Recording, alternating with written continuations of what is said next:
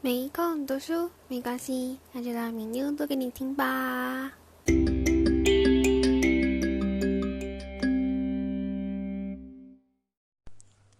大家好，我是米妞，欢迎来到 No Time to Read 频道。今天我们将继续阅读《穷人缺什么，富人有什么》这一本书，会来到第六点：穷人少用就等于多赚，富人的出发点是一本万利。和第七点，穷人帮人打江山，富人自己打江山。我们就开始吧。第六点，穷人少用就等于多赚，富人的出发点是一本万利。穷人有个经典的观点，就是少用就等于多赚。比如说，开一家小的面馆，那么收益率为一百八千，投入两万元，一年就净赚两万。对穷人来说已经很不错了，而且他们穷人最让人津津乐道的就是鸡生蛋，然后蛋生鸡，一本万利。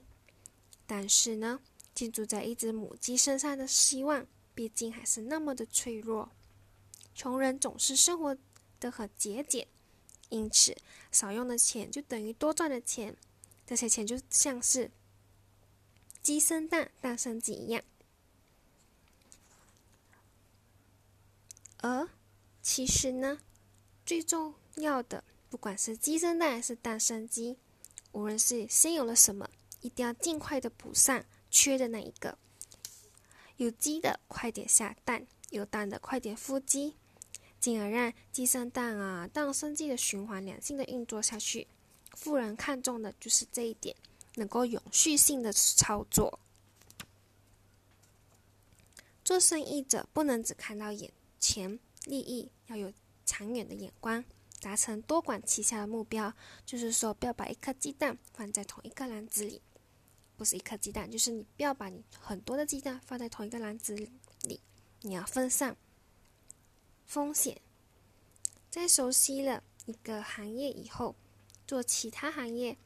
或者其他产品便会游刃有余了，无形中将会大大的降低了进入一个陌生领域的风险。所以，一个行业或者你选择的事业，一定要能够可持续发展。最基本、最基本的就是低风险或者可控风险，能够持续经营。而风险呢，又可以分成两类：一是专业专案上的风险。你可以叫做经营的风险，就是要看这个产品能不能够做得起来。二是资金的风险，如果你想经营的专案或者产品所需要的资金不多，是能够承担得起的，这就是资金的可控风险。如果需要的资金很多，是自己所不能承受的，这就是资金的不可控风险。如果能够达成经营风险和资金风险的可控性。就能够达成了高利润、经营风险可控、资金风险低的统一。总之呢，穷人的思想就是少用一点，就是把同一个篮子里面装满他的鸡蛋，不去开发新的东西。而富人出发点是一本万利，就是开发了一个过后，他会连带另外一个来带进来。第七点，穷人帮人打江山，富人自己打江山。首先，你要知道打江山是一个漫长的过程。你要面对敌人的子弹、内部的斗争，以及你所追随的人运道如何，这一切会将大部分的人淘汰出局。在一个企业刚创业的时候，如果不顾一切投身其中，那是一种不明智的方法。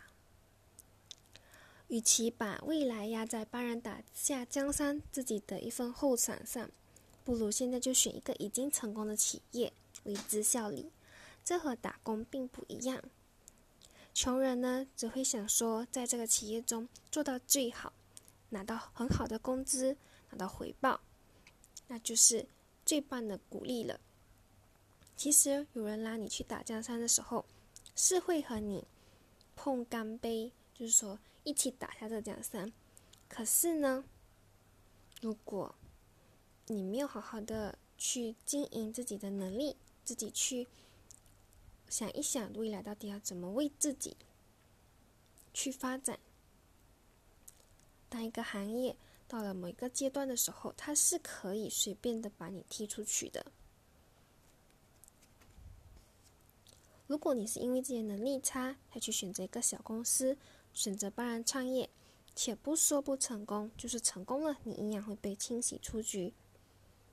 富人之所以成为富人，就是因为他们自己可以为自己创造财富，为自己打下一片江山。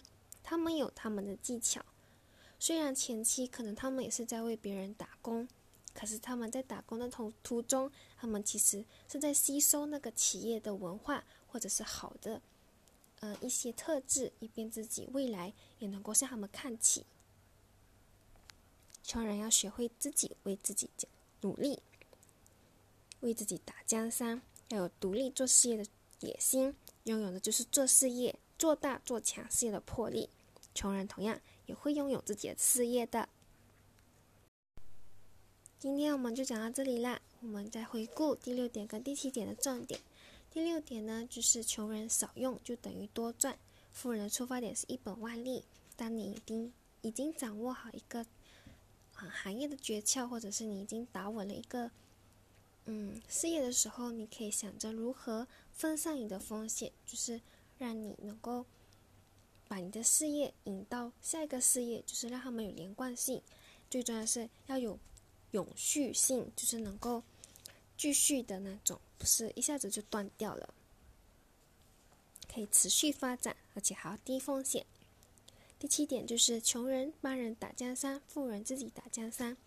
首先必须承认，就是我们前期可能很迷茫，不知道自己要做什么。可是如果你有去向成功的人学习的机会，你一定要去学。虽然看似你是在帮人家打工或者是怎么样，可是从他们身上你可以学到一个特质，或者是自己去上课，以便加深自己的内功，也就是你的学识、知识和做生意的本事。总之，不断的学习，以及不要小看每一份你所做的工，你一定要去。你要你你你一定要去当当中去吸收，这样子才能够好好的为你的事业发展出去。今天分享就到这里啦，谢谢收听，拜拜。